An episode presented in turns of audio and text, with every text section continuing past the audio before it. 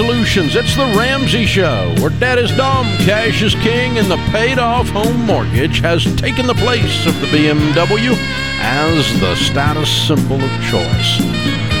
We help people build wealth, do work that they really love, and create actual amazing relationships. Kristina Ellis, number one best-selling author, Ramsey Personality, is my co-host today as we answer your questions about your life and your money. The call is free, and some say the advice is worth exactly what you pay for it. The phone number is 888-825-5225. That's 888 825 5225. We're going to start off with Scott this hour in Fort Lauderdale. Hey, Scott, how are you? I'm good, Dave. How are you? Better than I deserve. What's up? Uh, So I work for a uh, for a company that I get 10% of my salary, the ability to purchase company stock. Um, the stock has been very, very fruitful over the 10 years that I've worked for the company. Um, the way our, our stock purchase works is that we get to purchase the 10% of our salary twice a year in a six month period at 15% below the lowest point in that six month period. So the, the, the sometimes when I get these the stock at the six months, it can be forty, fifty dollars a share better than the market value at the time. When I, I read Baby Steps Millionaire and the Money Makeover, you talk more about putting your retirement into mutual funds. I've kind of considered that ten percent as being my part of my retirement. Of I take sixteen percent out of my total salary with six percent in a 401k that that my company matches, and then the other ten percent is in company stock. Um, and the stock has done nothing but gain in the in the nine years that I've been there, and it, it's some big jumps as well. So, do I leave that in there and consider that that still ten percent of my retirement, or do I switch it like you talk about in the Money Makeover to mutual funds? Well, congratulations. Sounds like you've hit a home run, man. Uh, it feels kind of good. And so, um, yeah, the, your theory has not been stress tested yet, and uh, that'll come along. Okay. First, let me give you a couple observations. First, uh, number one, your company stock purchase plan is no different than most of them. They're almost Okay. all exactly what you described. Fifteen percent below, lowest of the six month average, whatever. Okay, uh, and so it's not like you're getting some huge discount that other people that have a, that work for a publicly traded company with stock options don't get. It's almost always exactly what you outline, Very, very similar, if not. So uh, it's good, but it's not the biggest deal. In most cases, if you look at a 52 week high, 52 week low on the charts, you will see a move of uh, most stocks more than 15% up or down. And so that 15% discount can, as you said, cause, because it's down, cause a, uh, a great purchase price, but it also can cause, um, you know, it can evaporate in about an eye blink uh, because, just because of the normal volatility of stock. Uh, observation number one. Observation number two single stocks are more risky than mutual funds, Okay. period. No exceptions. Because Okay. You're you're violating the diversification rule of uh, you know you got all your eggs in one basket or at least that number of eggs are all in that one basket. Um, and so it's you're taking more risk. Even though you've had the benefit of this company doing very well it's gone up gone up gone up. I'm happy for you. I'm glad it went up. I don't want you to have hard times. Uh, but uh, but that can sh- that can gloss over the fact that you're taking risk because you haven't had a loss You've not anything that scared you that woke you up and went, oh, this is risky. So, what we tell folks to do, our, our standard rule of thumb, is uh, don't put more than 10% of your net worth in single stocks. And you currently Okay. have more than that with the formula you're giving me. Okay. Okay. So the example of that always comes back to my mind was many years ago. I was coaching a, a lady that had worked for Procter and Gamble, which is a fine company. She had eight hundred thousand dollars in her four hundred one k. It was all in company stock. It went in half the year she retired. So I don't. None of my 401k is in. I, work for Apple. Is is in Apple stock. The Oh, stock Jesus, that's a purchase is- wonderful stock. Yeah. The the stock purchase is a total separate deal. And to be honest with you, Dave, I, I haven't. Um, I'm recently divorced a couple of years, and I was um, lucky to get out and be debt free. And you know, I, I've never really read your books because I never had any. I didn't have any debt. But after watching you with Robert Morris, I uh, I, I downloaded the first book and then went to the second book, and Well, it really you. motivated me to kind of get my act together. Yeah. Uh, I'm well, you're so, so I- Ecclesiastes says, "Spread your portions to seven, yes to eight, for disaster may come upon the land." And Apple is about as uh, it's about as wonderful a single stock story as there is on the planet. Yeah. Yeah, it's but- doubled. It's, it's yeah, doubled. yeah, it's crazy. over the It's ten years. I did have to get rid of some of it. They have more money in- than in Egypt. They really do. I don't know what. They actually have more cash than Egypt. It's an incredible company. Hey, you mentioned you read the first two books and that you originally had kind of stayed away because you weren't in debt, but I recommend you pick up uh, Baby Step Millionaires. Maybe he did. can- That's what he's talking about. oh, perfect. Oh, I did. I did. I read. No, I read both of the books. I've actually listened to probably probably three times each. Well, thank you. Um, so the the whole um, question if you- is, do you how much risk do you want to take? And and I think we can all stand up and cheer and say Apple has done a wonderful job. Of all the single stocks out there, it's the one that might be the most tempting. It is an unbelievable story. Uh, but I still, I, I'm just risk averse enough to say, okay, I'm going with the scripture says, spread my portions to seven, yes to eight. I don't want my whole deal on one company. And you don't have your whole deal, but you got a lot of it. And so I'm probably going to be a little less Apple prone if I'm you. If I was ever going to do what you're doing, it would be that company. Oh my God, it's wonderful. Okay. So, you know, if you want to keep doing it, keep doing it. I just want you to hear, I want you to feel that you're you're violating the diversification principle and that does nothing but increase risk inherently in that. One bad iPhone launch, one bad lawsuit over a tablet or whatever. I don't know what can happen. I mean, I have no idea what can happen, but you know, it, it's they get cancel cultured. I don't know. I don't know how this works, but whatever it is, I just don't want. It's not in your control. You're one of a bazillion employees. You don't control this stock, and so I, I, I wouldn't be as heavy in it as you are, but I will acquiesce and say if I was ever going to be, good lord, there, you know, the, the the the financial num, regardless of what you think of the products or the people or anything else, the financials on that company are blistering good. yeah, that's a great position to be in. It's Good company. crazy. Yeah. It's crazy how much cash they have. It's mind blowing. But yeah, but aside from that, I still. Well, I mean, just, I, I'm sitting here saying how much I'm a fanboy of their stock, and I don't own a single share. That says I follow the principles.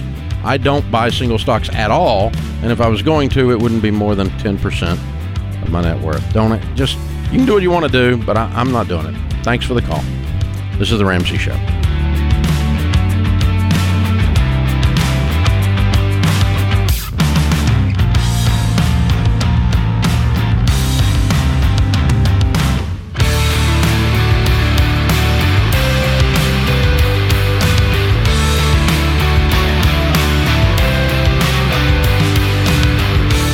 Did you know statistically, when it comes to life insurance and protecting your family, that women are more likely to be uninsured or underinsured than men? This doesn't make any sense. Women make up half the workforce, contribute mightily to family incomes, and in many cases are the breadwinners and take care of their families 24 hours a day. This is one of the most overlooked areas when it comes to financial planning. Maybe it's a relic of the past, but a loss of income or the need to replace family care is equally important for women as it is for men. Single moms, working moms, and stay at home moms all need term life insurance. Rates are actually lower for women, which is why I send you to Zander Insurance. They shop the top term life companies to find the lowest rates available. You can compare rates online at Zander.com or call 800 356 4282. This is something every family has to deal with. That's Zander.com or 800 356 4282.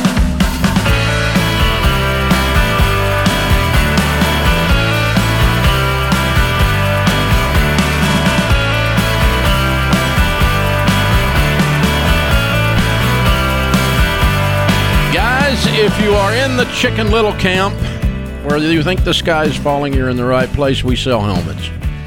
We're here to help. It's uh, it's not falling. The apocalypse is not here. The housing market's not going to crash. This is not 2008. And even if it was, you would survive it. I did, and many others did. Uh, I know it's not what you're hearing on the news because there's a lot of politics underlying a lot of news reports, like all of them. One side or the other, they're trying to trump up or drum up or dumb down or whatever it is they do. So, clickbaits in the headlines. You're gonna die. You know, you're not. Um, not from that anyway. You got to look at the facts. Most of what's happening is simple supply and demand. There's a huge spike in home buying demand in the last couple of years. Weren't enough houses, prices go up. Housing slows down, demand slows down, prices even out, they quit going up so fast. If there's a whole lot less demand, like if nobody's buying houses and there's an oversupply of inventory, then prices will go down. However, inventory is one fourth of what it was in 2008, and demand is currently 4x. So there would have to be a dramatic shift for prices to go down. Calm down.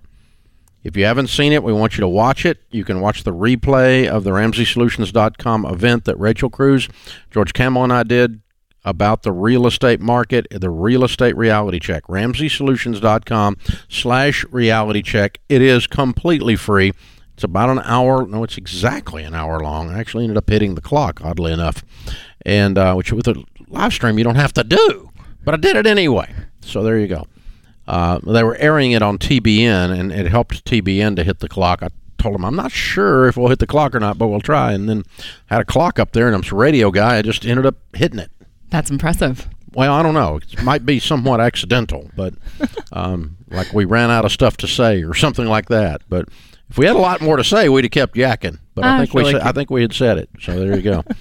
uh, Jump in here. The phone number is 888 825 5225.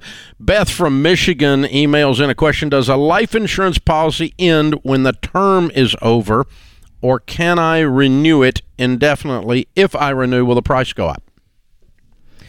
Ooh, good question.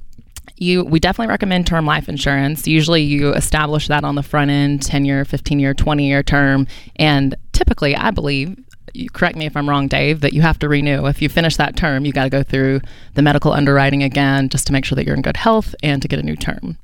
Most term is renewable. You can buy what's called renewable term, and it can some of that is renewable without medical. Some of it will require medical, depending on what it is, how expensive it is. But if you have a five-year term, basically the policy is a for a term of five years. It ends in five years, and the pri- you will be older in five years, so the price will go up because you're older. And the older you are statistically, the more likely you are to die. So life insurance goes up as you get older. And so if you have an ART, an annual renewable term, it goes up every year because you get older every year. Uh, we recommend 15 to 20 year level term insurance because what they've done is they've averaged out the number of times people drop a policy, buy a policy, don't renew a policy, all that kind of stuff. And a 20 year level term is cheaper than the average of 20 years of annual renewable term. Mm. Okay. You would think that annual because annual renewable term is much cheaper at the front end, but you would think it'd be right in the middle tw- for 20 years. If you took a 20 year graph and it goes up every year for 20 years, right in the middle would be the 20 year average, right? And so it would average out exactly the same. No, it's cheaper for the insurance company to cover you, and they pass that savings on. So the cheapest way to buy life insurance is a 15 to 20 year, 15 or 20 year level term policy. Uh, now, if you only need the policy for five years, uh, for instance, we were building a, um, a, a $25 million building next door, okay? And uh, we're about halfway through that building, and my wife goes, What if you die? Which she does ever so often. what if you die? and so we went and bought a five year $10 million policy. Uh, she we had the money, but she wanted to make sure that building didn't burden her little self with the other stuff. She didn't want any of the other stuff that we'd laid out messed with because of that building. And so the so that was a business reason to buy a shorter term. But in most family situations, you're trying to get the kids grown and gone, get the house paid off in 15 years, and you're trying to build some wealth. So in 15 years, you become an everyday millionaire. Your house is paid off, and the kids are grown and gone in 20 years or 15 years, right? Like you got little ones. What age? One and three. One and three. So 20 years from today, you have a 21 and 23 year old. Something happens, you'll be they'll be okay. They can Right. make it. They Right. can make it. You'll have enough money for them to finish out college. So a 20 year will be just fine for you. 15 could leave you a little bit shaky, Right. right? But you don't need a 30 because you don't need to cover your family for a 31 year old being at home because they need to leave. Right. You know, so there's that, right? So that that's what we're doing, and, and so it gets the kids in and out, out of the grown and out of the house, which is that way the spouse that's left behind is taken care of, uh, and it doesn't take as much because you don't have any kids to raise. Right now, you're at the highest point of insurance need you'll ever have in your whole life. Right. At your point, at me, I'm at the lowest point. Uh, no responsibilities and a big pile of money. There you go. I mean, so I'm at the lowest point, right? And so Sharon's perfectly fine. We don't we don't need term life insurance, on, but a term is for a term, and that's what we recommend. 15 to 20. Go to ZanderInsurance.com, Z A N D E R. ZanderInsurance.com. They're an independent agent. They'll shop a bazillion of these term companies, get you the best deal on a 15 or a 20. You got uh, a 10 year old and a 12 year old, you need a 15 year policy. You don't need a 20. Right. And the goal is after that 15 to 20 years is you're basically self-insured, right? Like you've got enough in your account that if anything happens, your spouse is taken care of and it's not an emergency. Yeah, 20 years from today, um, something happens to your husband, something happens to you. The house is paid for because you're on a 15 year mortgage or less. Right? Okay. The kids are grown and gone. Almost no liability there. Right. Okay. Financial liability. Okay. And you've been investing in your 401k for 15 years, so you got 700, 800 grand. So if you die at 50 years old, and the kids are grown and gone, everything's paid off, and there's a pile of money, you become self insured by getting out of debt and investing. And so you've done away with your permanent need for insurance. You need permanent insurance. The only people say that are people that sell that crap. The only permanent need for insurance is your agent's need for a commission. They're always out. They always have that. So we we want you to get 15 to 20 year level term. It's what I had when my kids were little. It's what you've got now, I'm sure. Um, and and it, it fits with your stage of life and what's going on, and that's what you look for. But term insurance is for a term. If it's one year term, it's one, five, five, ten, ten. Renewable, not renewable. Almost all re- term insurance nowadays is renewable. Uh, the only question is whether a medical is needed, and it almost and it all will go up upon the renewal. So if you keep a 20 year level term and then you want to renew it, it's probably going to be cheaper to actually go buy a new policy That was going to be my question. Is Yeah. it better to just get a new policy at that Yeah. point or because they jack. The, what they had to do is they had to estimate the rate 20 years ago when they wrote the thing, and the rates every year have come down, and so it's probably a higher rate than a brand new policy because every year they've adjusted the actuarial tables. Uh, and, and term life insurance has been progressively over 30 years of doing this show. It's gotten cheaper, not every single year, but over time it's gotten cheaper because uh, people are living longer. They're healthier in general. I mean, I know we can argue about that, but I mean, overall, the the average death age is older, and the tables they were using 30 years ago to write these things were from the 40s and 50s, and now they're using tables from the 70s, 80s, 90s, and so you got a lot different situation. Do you have any recommendations or encouragement for somebody who has a pre-existing condition or has had some medical history? Uh, call Zander and make sure that your assumption that it's going to mess up your insurance is true. Okay? Because a lot of stuff that they wouldn't cover, you couldn't get an insurance cover somebody that was five years uh, clean of cancer. You couldn't get it 30 years ago. Now you can get it. That's Okay? awesome. That kind of thing. So sometimes people think things that'll keep them from getting coverage. Make sure you actually can't get coverage, and then deal with that situation. But you'd be amazed the number of people they will cover now and in what situations. Two biggest problems you got out there right now in getting covered is smoking and obesity. And these are like rampant, and that messes you up, messes up your rate big time, double, triple as much. This is the Ramsey Show.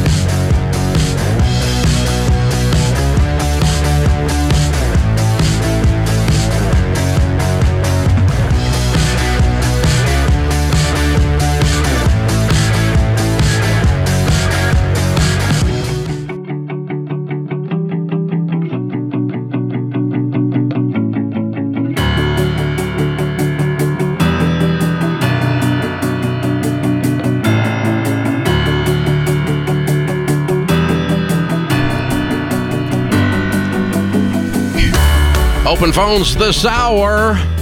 Kristina Ellis, Ramsey personality number one best-selling author, is my co-host today in the lobby of Ramsey Solutions on the debt-free stage. Nate and Jamie are with us. Hey guys, how are you? Good. How are you? Dave, this is great. We are so honored to have you. Where do you live? Hudsonville, Michigan. And what is that near? It's just outside of your favorite city, Grand Rapids. I love Grand Rapids. You're right. Very cool. Well, good to have you guys visit Nashville. Thank you. Thanks for being here. And how much debt have you paid off? We paid off $118,000. Woohoo! And how long did this take? It took us 24 and a half months. 24 months. Love it. A solid two years. And your range of income during that time? 80 to 128,000. Cool. What do y'all do for a living? I'm in sales.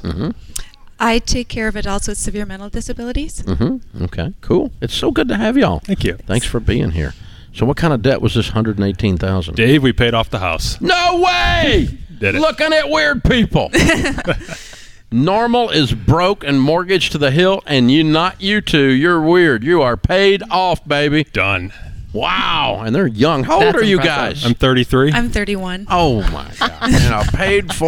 oh, You're super weird. Thank you. I like it. So, uh, how much is this house worth? Uh, it's about 360. I love it. How much you got in retirement? Uh, about 125. All right, man. Half a millionaire on your way to being baby steps millionaires. Hopefully by 40. Yeah, beautiful, That's the plan. beautiful. You're right on track. Very well done. All right, tell us the story. What happened two years ago, and uh, how'd you get connected to all this Ramsey stuff? Yeah, so really this all started in high school. Um, my high school took or had a financial peace course that I took. So shout out Mrs. Dawson. That kind of lit the fire back in the day. Oh. Mrs. Dawson! Yeah, that- Look that- what you did! Yep. it, it kind of lit the fire, but as a high school kid, you really don't take all that to heart so much. But it kind of it got kind of got me Dave-ish, right? So my wife and I we kind of stayed in minimal debt, I would say. But then two years ago, I kept getting emails from my uh, my mortgage provider being like, "Hey, do you want to refinance? Do you want to refinance?" So I actually sat down and looked at the numbers and realized how little we've paid off on our mortgage in the five years we were there, and I was shocked. Like this is ridiculous. We've paid off seven thousand dollars over five years. So I started looking at what we make and what we owe, and I came home. I'm like, we can do this in three years. Let's just knock this out. And then it just becomes more and more infectious. I got plugged into the podcast. I would go on walks every day. I'd listen to you for hours. Just get super excited at the debt free screams, and just got pumped. And here we are. Jamie, sounds like you developed a problem. you know, a little bit, but when you're passionate about it, you just keep going. So, there he goes. Yep, There he goes again. exactly. again. That's impressive, guys. 118,000 in 24 months. That is quick. Yeah. What kind of things did y'all do to get out of debt? So the big thing for me is I picked up side jobs. There's so much opportunity out there right now for people to make more money. I did DoorDash. I worked for a buddy who does fireworks. I helped him do firework professional professional fireworks shows. I donated plasma.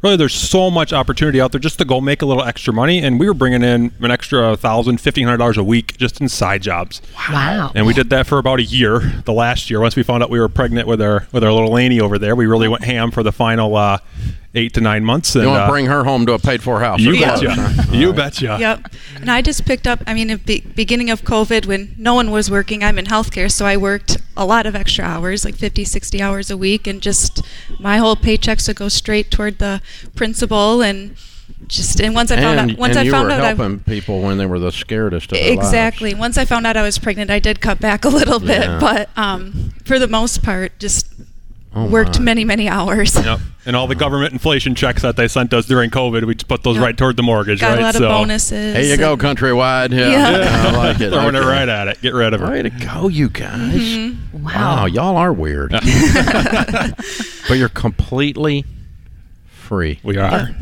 Thirty-three years old and no payments in It's, no. it's an amazing feeling. It really is. Yep. It, it hits me at these little weird moments, just like, man, this is mine. I'm here with my family and my friends and my kid, and like, it's just a sense of peace that I didn't know was possible. It really is. you didn't even know it was missing. Nope. It's so subtle and normalized in our culture. Mm-hmm. But then when you're free, you just look around and go, "These poor people, they don't know." the rest of them He mentions that all the time. just don't know. They don't know. You want to grab them and go, "No." Well, you get the opportunity to scream your debt free. That'll wake up. That'll wake up. That'll wake up a couple of them. Hopefully. Oh my gosh. yep. What do you What do you tell people the key to getting out of debt is? Like I said, for us, it was work. There's so much opportunity now, especially now that there's all this What was your best job? The one that made the most money. uh, door dashing, Yeah. delivering food. I would average. How much could you make door dashing? I was averaging week? twenty-five to thirty dollars an hour doing that, and I would do that most nights and on the weekend. So there was weeks I would pull in over a thousand dollars doing just that. That's impressive, and that's cool that it's like something anybody could do. So is, there's yep. no excuse. It's it's yeah, you're not. It's not a second job per se. It's You something kinda you turn can it on, turn it off, You can turn it on and turn it off. Yep. Yeah. But now that we're done with all that, once once the baby came and the house was paid off, it's like nope, we're just going to yep. go back to working our 40 hour jobs and just enjoy life, enjoy each other. You got a lot of time now. It's, it's amazing. oh my god. You figure out what to do with your free time now. it's great. Who are your biggest cheerleaders in the process? Uh, for me, it's my best friend Kyle over there. Uh, he's one who I share all of life with, and uh, I think he probably knows more about my finances than I do. But it was uh, it was great to have him along on the journey, and he, he could come along with us today. Yeah, that's cool. That's fun that he made it down. That's Yeah. neat. Yeah, great job to you too, Kyle. Yeah, excellent, excellent, excellent work. Well, you guys are absolutely incredible. You're an, you're an inspiration, man. I mean, Thank you. this can be done. Wow. What a legacy to leave your baby too. Y'all are going to have so much freedom moving forward, and it's just, whew, Yep. what a sigh of relief to have nothing to worry about. No Yep. financial stress. You don't owe anything to anyone. That's just a beautiful way to step mm-hmm. forward. Yep, and I want to be able to take my daughter on trips and be able to see the world so she can make her worldview on what the world really is, right? Instead of who's screaming the loudest on Twitter, who's screaming the loudest on Facebook. If she can see different cultures, meet different people, and build that worldview from her actual personal experience based on what she sees from social media, mm-hmm. I, I think that's what really excites me about this that we can. Yeah, we can be free and we can go live and we can go do things and not have mm-hmm. to worry about how's that mortgage going to get paid. It's just a, it's an amazing feeling. And she'll probably discover what the rest of us have that uh, whoever's screaming the loudest usually has the least to say. yeah.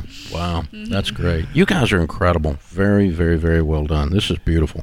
Fabulous, fabulous. You job. mentioned a trip. Do you have anything planned? Uh, not yet. She's a little young. Yeah. Um, we're hoping when she's a little older, maybe go to Mexico or Europe or wherever. Really, That's Any- awesome. anywhere, anywhere you want to go. anywhere we want to go. Don't have a payment in the world. No. Yeah. There's a lot of the financial piece. It's, it always works. Now you connected Ramsey. You said through the podcast only, or yeah, mainly the podcast, and then I did sign up for the free trial of Ramsey Plus, and I took the uh, we took the the class there just to kind of refresh it. So you've been oh you've been through financial peace. I- yes. Well, high school you said. That's yes, Right. Okay. yeah, yeah. It was kind of a slacker course at the time, but I'm glad I took it. It really plant it planted that. Nothing against you, Dave, but I planted that seed.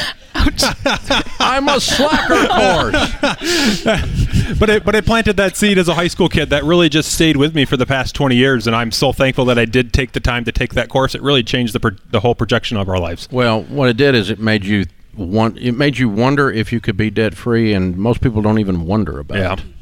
And later on, you went, "Wait a minute! I think there was a guy said I could do that." Yeah, the funny ones are the tweets from the kids in the class in high school. I read one this morning. It's like, Coach so and so don't do nothing. All he does is turn on these dadgum Dave Ramsey videos and walks out of the room. My real teacher's a video. It's like hilarious. But, But I think there needs to be more of that in high school. Like kids aren't taught that. They get into the real world with college debt, like with you, Kristina. They get into the real world and they're just they just don't understand what it means and, and what it all takes to pay these debts off and these loans. And I had that seed planted in me then, so I was fortunate enough to graduate college debt free. She graduated mainly debt free, so we started off on a good a good forward step and just kept going. hats off to our foundations and personal finance crew here that puts it in high schools. 48% of the high schools in America have now taught it. So it's good stuff. All right, Nate and Jamie and Laney, we got a copy of Baby Steps Millionaires for you. That is the next chapter in your story. Copy of Total Money Makeover for you to give away, get somebody else started, and another year to Financial Peace University membership. The new videos are on there. You can give that to someone, get them started, because I'm sure uh, you, people are uh, have heard you talk about this. I bet. So there you go. Nate and Jamie and Laney, Hudsonville, Michigan, 118,000 paid off in 24 months. House and everything. They're weirdos. Making 80 to 128. Count it down. Let's hear a debt-free scream. Three, two, one. We're debt free!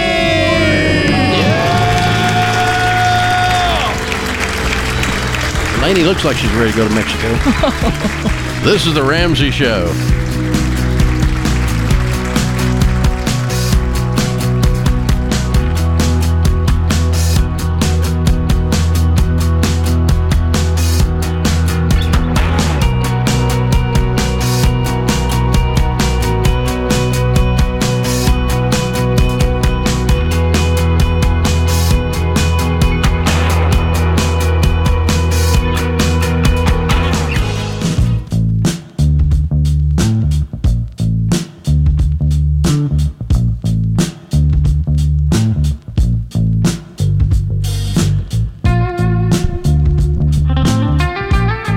Kristina Ellis, number one best-selling author, Ramsey Personalities, my co-host today as we answer your questions about your life and your money.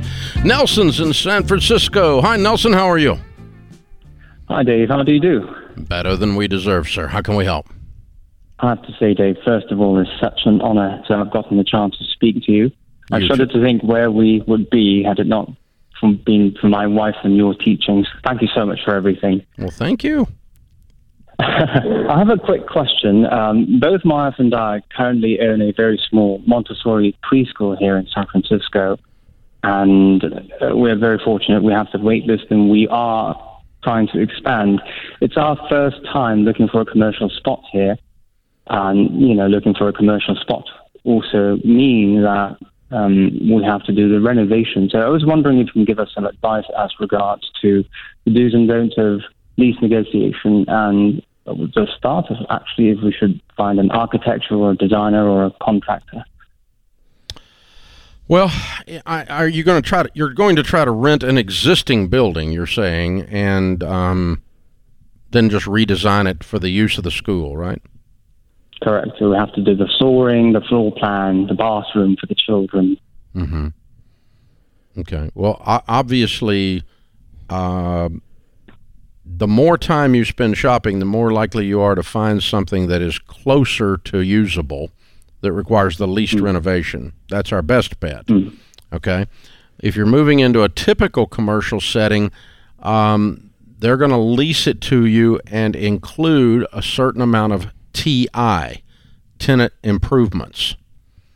And so Yes, I heard of it. yeah. So, like, we own commercial property that we lease out, and when we lease to a tenant, we'll give them so many dollars a square foot of TI for a three year lease, more dollars per square foot of TI for a five year lease. In other words, the landlord is putting up a lot of the renovation costs in, for, in the form of tenant improvements built into the lease. Now, obviously, I, I as the landlord, am going to recoup that out of you in rents during that hmm. time. But it's our way of investing because a lot of small businesses, like we own some strip centers and stuff like that, that have a simple bay in them, and a lot of small businesses that want to rent out in that bay don't have three hundred thousand dollars to renovate it. Mm-hmm. Okay, so we might put in, depending on the lease terms and whatever. I mean, we might put in a hundred thousand bucks or something, but that's then built into or capitalized into the lease. We get our money back over the period of that lease, and we get rent. So it's built into it. But that's a normal carrot to dangle for a commercial landlord to draw in someone is a certain amount of TI. And what I would be looking for is a situation where the TI will cover your renovation. And so you know, uh, uh, and a lot of landlords uh, have a, you know, they have a, uh, a, a contractor to do the renovation, a designer to do the renovation in their pocket in a good way. In other words, it's handy. Like I've got a guy we use it most of ours in most of ours, and so if you want to do that, we'll just go okay. So and so over here, he can roll in there and throw up those studs, put in the dance floor for your dance studio or whatever it is, and this is what it's going to. You know, he runs out of bid on the restrooms the way you want them in this situation that aren't, or that way they have to be modified to fit your situation with children going to be there and so forth, and uh, all of that added together. Then we add it up and go, okay, there's the budget. Well, our TI covers all but twenty thousand dollars of that, and you got to come up with that extra twenty, and we cover the first whatever, you know, as the landlord, and that's that's really the way you get into the lease. And and but again, if I've got something there uh, that um,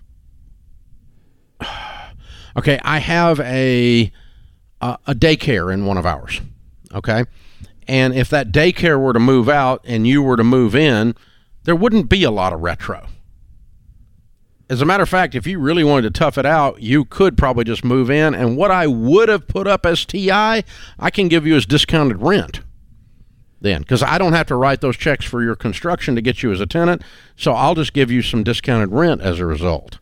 Um, as, and that's not unusual. So I'm really, in your case, looking for something more like that than I am this massive, glorious uh, glass box somewhere that you start from scratch and have to draw up and build every little element of it because that gets really expensive. Dave, what's the best way to search for a commercial property to rent? Is it through a traditional real estate agent? Are there certain people that can help you, a certain place to go? commercial real estate agent. Um, and again, they specialize. A lot of those, a, a lot of them make their living on leases just like this, and they get paid by the landlord a percentage of the lease uh, commission. Uh, you know, when the lease is built out, and so we'll pay if a real estate agent has, brings us as the landlord uh, a tenant. We do the tenant improvement. We pay them, so we get a lot of out of pocket to move somebody in there. Uh, uh, in a lot of cases, but um, yeah, the, co- there are commercial agents that don't do any houses, and all they do is make their living leasing space. Okay. And it's a pretty good living if they're in a situation like you know he's out in San Francisco. That's some high dollar stuff, and you know if you're working that, they may be exclusively that. They may not sell property at all. They may only work leases. Uh, it's not unusual at all in a market that size to find people that make their whole living doing that in a very specialized way. But what you've got to do, you got to go out there and kick the tires and turn over the rocks and find, you know, be shopping and calling and messing around, poking around um, to find the thing that's the best fit. Because if you just go to the, again, the gleaming, shiny glass box and go from ground up, it's going to be expensive. It's going to be very hard to make the move. And you're trying to expand your business at the same time, trying to make a bigger school. So very, very, very difficult. Open phones at 888-825-5225. Linda's in Omaha, Nebraska. Hi, Linda. How are you? I'm good, Dave. We love your show and your people and you and all that. Thank you, ma'am. How can we help? Okay, just curious. Um, what percentage should your residential rent be of your income if you're 75 with no debt and in good health for 75? Score. Good for you. Still living. Still kicking around. yeah, right. Just uh, you know, with the way the rents might be going up and all that. Oh, they are going up. Well, I know you you used to always say like twenty five percent. Exactly. Yeah, we usually recommend that you don't spend more than 25% of your take home pay on housing, just that you still have that flexibility in your budget to do other things and not be strapped. Yeah. And, and um, why, have you, why have you not bought something? Well, I have that, but with my age, I wanted to get, you know, just down to something simple apartment. Mm-hmm. Well, why don't you get down to something simple, a condo that you own? Well, that's just that, that's a thought. That's a thought. Do you uh, you have you? What's your net worth? Um, around a million. Good for you. Good for you. Good job, Linda. Are you selling a house or what are you doing? Yeah. Well, how much you getting out of the house? Not much. Okay. So you're going to have to use you'd have to use some of your million to buy a condo. What can you buy a decent little one bedroom condo that you would have rented anyway in Omaha for? I don't know. I really haven't looked at that. I was just figuring what percentage of income, mm-hmm. and the income fluctuates. But well, here, here's the problem. Okay, statistically, since you're 75 and in such good shape, you're probably going to make 90. Oh. And that's 15 years of rent increases. Yeah. And I, I'm not. I'm that. You know, your largest item, all of us in our budget, is housing in mm-hmm. most cases. And if yeah. housing, if your largest item's going up every year for 15 years, I mean, think back 15 years when you were 60. Oh yeah. What rents were. Mm-hmm. See, I don't want right. that to happen to you in the in, in, your last 15, 20 years or whatever it is you got. Uh, so that's why I'm saying if you buy a little condo, you're locking it in. No more cost increases. Yeah, I see what you're saying. You're free. You're you know you're, you're the only thing that's going to increase your HOAs will go up your you know taxes, insurance, that kind of stuff. You can't keep that from happening, but the actual monthly rent is going to increase when you are a renter. So long term renting is, I mean, uh, that's assuming you're going to make it that long, but you sound like you're doing pretty good. Well, with a with a net worth of a million dollars, she could buy yeah. it in cash too. Yeah, buy buy a hundred fifty, two hundred thousand dollar yeah. condo in Omaha, you'd be in pretty good shape and uh, and that's pretty simple. And you've locked in your costs that way. That's what I think about. This is the Ramsey Show.